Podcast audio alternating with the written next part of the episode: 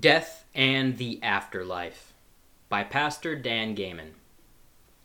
For the Christian, no subject should be of greater interest than death and the afterlife. Consider that the three most important days of your life are these the day of your birth, the day of your spiritual birth, and the day you exit this world and transcend to the third heaven to wait the day of resurrection, when your glorified body is reunited with the redeemed of the ages in a new earth in Christ's fully restored kingdom. Regarding the first important day, that of your birth, understand this your election, calling, parents, spiritual gifts, ethnicity, gender, date of birth, nationality, intelligence, physical traits, personality, talents, lifespan, these are unchangeable features in your life. You are born into this world with a set of predetermined qualities that your Creator ordained. Trust Him to know what He is doing. Then, as you grow to maturity, search for the purpose for your life. Glorify God for the gift of life He's given you, and use it to edify Him and those around you. Regarding your second most important day, this day is so important because it is the day you are spiritually born again transformed from the kingdom of Satan and spiritual death into the glorious light and liberty of the kingdom of God. We arrive into this fallen world amid the flaws that sin nature has bestowed upon us, a nature that left to ourselves we would wallow in. We are born spiritually dead, our soul is depraved, and our body is subject to physical death.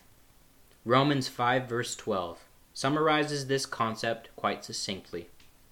Wherefore, as by one man sin entered into the world, and death by sin, and so death passed upon all men, for that all have sinned. Thus, the second, spiritual birth, is extremely important. What occurs on this day determines our eternal destiny either eternal life in the kingdom of God, or eternally separated from God in Gehenna. In the condition of those who pass into the second death, look to Revelation 20, verse 12 through 15, and Luke chapter 16, verse 19 through 31. If, by God's grace alone, through faith alone, by Christ alone, for the glory of God alone, by sola scriptura alone, the Holy Spirit quickens us, makes us alive, we shall be born again, from the Greek anothen, which is a Greek root meaning from above or from the first, from heaven through the Spirit, and will be made a new creation in Jesus Christ. From 1 Corinthians chapter 5 verse 17. As to the third most important day, know this. The day the spirit and the soul leave the body, our physical temple dies and becomes the empty shell that once served as the home of our spirit and soul. On this day, we transcend into the third heaven to await the second coming of Jesus Christ, the resurrection of the body, and our reunification with the glorified body for life in the earthly kingdom of God. If we are alive when Christ returns, we will bypass death. Our spirit, soul, and body will be translated into a fully redeemed state for life in Christ's great kingdom. Each of these three days requires proper biblical understanding. This study is limited to the third most important day of our life, the day we exit this physical body and transcend into the third heaven. We will remain there to await Christ's second coming and the physical resurrection of our body as a fully redeemed member of the church triumphant and enter life into the kingdom of God. The following questions will help us understand the nature of the death of the body and what occurs to everyone at that moment. Throughout the ages, theologians have long debated each of these questions. We base this study on deeply rooted biblical, Christian, and apostolic understanding of what Scripture teaches us about death and the afterlife. Death and the Afterlife Questions and Answers. Number 1. Does the soul survive the death of the body? The answer to this is an emphatic yes. Some understanding of the nature of being is essential for this study to proceed. Number two, What does the Bible say regarding the nature of being on the day that God created the spirit and the soul? We look to Genesis chapter 1 verse 26 and 27 and again in Genesis 5 verses 1 through 2. Number 3. What is the meaning of our being created in the image and likeness of God in Genesis 1 26 and 27 and 5 1? God is triune in nature. He is Father, Son, and Holy Spirit. Hence, the use of the plural pronouns us and our in Genesis and Isaiah. The triunity of Adam kind is clear in 1 Thessalonians 5 verse 29. And the very God of peace sanctify you wholly. And I pray God, your whole spirit and soul and body be preserved blameless unto the coming of our Lord Jesus Christ. Hebrews chapter 4 verses 1 through 2 reads, For the word of God is quick and powerful, and sharper than any two-edged sword, piercing even to the dividing asunder of soul and spirit, and of the joints and marrow and is a discerner of the thoughts and the intents of the heart. See Luke chapter 1, verse 46 and 47, Isaiah chapter 26, verse 9, as well. Scripture clearly delineates between the spirit and soul. They are not the same. We are triune in our being.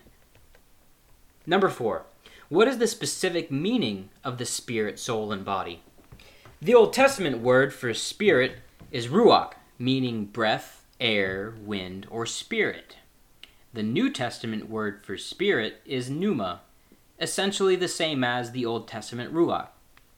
The spirit is immaterial and invisible, a triunity representing the conscience, the monitor of the soul, perception provides spiritual discernment, and intuition prompts us in our spirit. The spirit gives us God consciousness and is the medium through which we commune with God. Number 5. What happens when the spirit leaves the body? In short, the body dies, and the spirit goes back to God who gave it. Ecclesiastes chapter 12 verse 7 reads, Then shall the dust return to the earth as it was, and the spirit shall return unto God who gave it. In James 2 verse 26, For as the body without the spirit is dead, so faith without works is dead also. Recall Genesis 2, verse 7, in the formation of the first body into which the spirit and soul were placed. And the Lord God formed man of the dust of the ground, and breathed in his nostrils the breath of life, the Spirit. And man became a living soul, having self consciousness. Number six, what is the nature of the soul?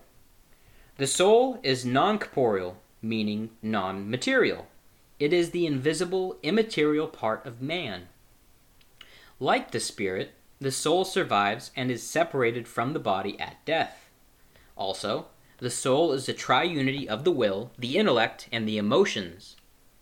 The Old Testament word for soul is nephesh, while the New Testament Greek word for soul is psuche, and essentially the same as the Hebrew. The will is the decider of the soul, while the intellect is the thinking part and emotions are the affection empathy aspect. It is through the soul that we have self consciousness. We are conscious of our existence or being. Number seven, what happens to the soul when the body dies? Being non corporeal, or not made of material substance, and invisible, the soul departs the body at death. Examine three literal natural life stories of case law from scriptures. There were living, actual experiences, and should not be thought of as otherwise. Genesis 35, verse 16 through 18, 1 Kings 17, verse 17 through 22, and Luke chapter 16, verses 19 through 31. The story of the rich man and Lazarus is not a parable. Rather, it is a literal story confirmed in the words of Jesus. An examination of this story clearly proves what happens to the soul at the death of the body. The soul continues to live. Allow the testimony of Jesus Christ in Luke 16, verses 19 through 31, to take you into the deaths of two men a saved man, Lazarus, and an unsaved man, the rich man. they continue to have life beyond death, and on the, although one is in the bosom of Abraham, the abode of those who are saved at death, the rich man is in Hades, or hell, awaiting the judgment of Gehenna, in Revelations 20, verse 12 through 15. Number 8. Where does the soul go then when it leaves the body? If the soul has been redeemed, saved by the blood of Jesus Christ, it will go to the third heaven, and together with the Spirit await its reunion with our physical body on the day of the resurrection of the dead. Luke chapter 23, verse 42 through 43 reads, And he, the penitent thief, said unto Jesus, Lord, remember me when thou comest into thy kingdom. And Jesus said unto him, Verily I say unto thee, Today shalt thou be with me in paradise. The body of the penitent thief died, but his redeemed soul went into a place called paradise. Number 9. Where is paradise located?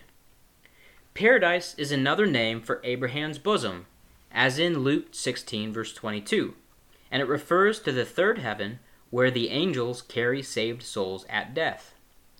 2 Corinthians chapter 12 verses 1 through 4 tells us where paradise is located. And Revelation 2 verse 7 confirms it.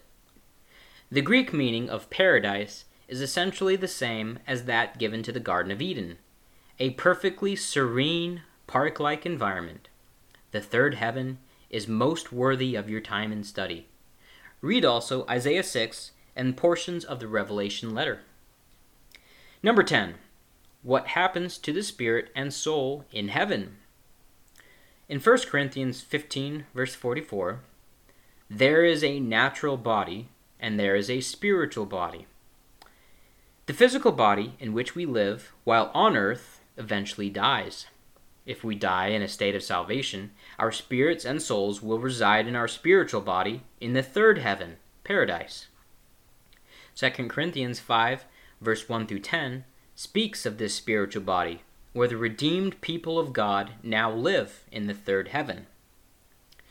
Number 11. How do the redeemed souls in the third heaven spend their time? Recall the words of Jesus in John 14, verse 1 through 6. The souls of the martyrs were crying out to the living God in Revelation 6, verse 9 through 11. Also, Revelation 7, verse 13 through 17, and Revelation 21, verse 1 through 10 provide further insight into what the redeemed do in heaven. Number 12. What happens to the souls of those who die unsaved? The souls of those who die unsaved go to Hades, translated hell in the King James Version. Hades is where the soul is separated from God. The story of the rich man and Lazarus records the most vivid picture of hell in Scripture. The souls of the unsaved dead remain in Hades until the judgment of Gehenna. The Greek word Gehenna equals Gehenna and is the place in the valley of Hinnom where in ancient times human sacrifices were offered in 2 Chronicles 33 verse 6 and Jeremiah 7 verse 31. The word Gehenna appears in Matthew 5:22, verse 29 and 30, Matthew 10, verse 28, Matthew 18, verse 9, Matthew 23, verse 15, and Matthew 33. Mark 9, verse 43, 45, and 47 as well. And Luke chapter 12, verse 5.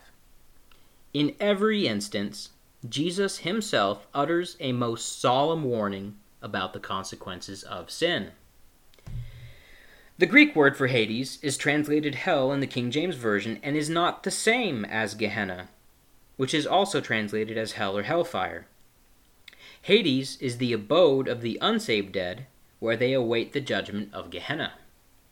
In Hebrews 9, verse 27 and 28, we read, And as it is appointed unto men once to die, and after this the judgment, so Christ was once offered to bear the sins of many and unto them that look for him shall he appear the second time without sin unto salvation. At the death of the body, the spirit and soul depart the body, while the body goes back to the ground to return to dust, concurrently the spirit returns to God who gave it. The destiny of the soul is determined by one state of salvation.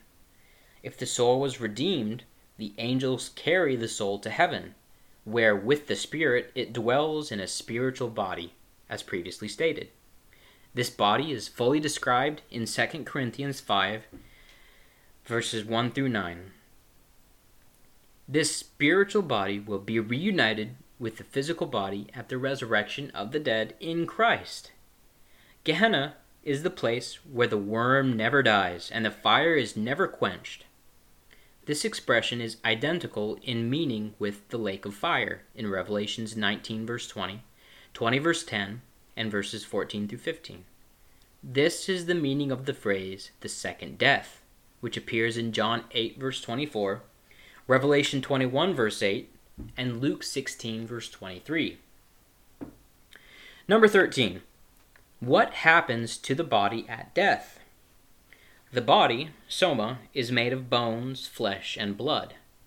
In the body, we have world consciousness through our physical senses of sight, hearing, feeling, tasting, and touch.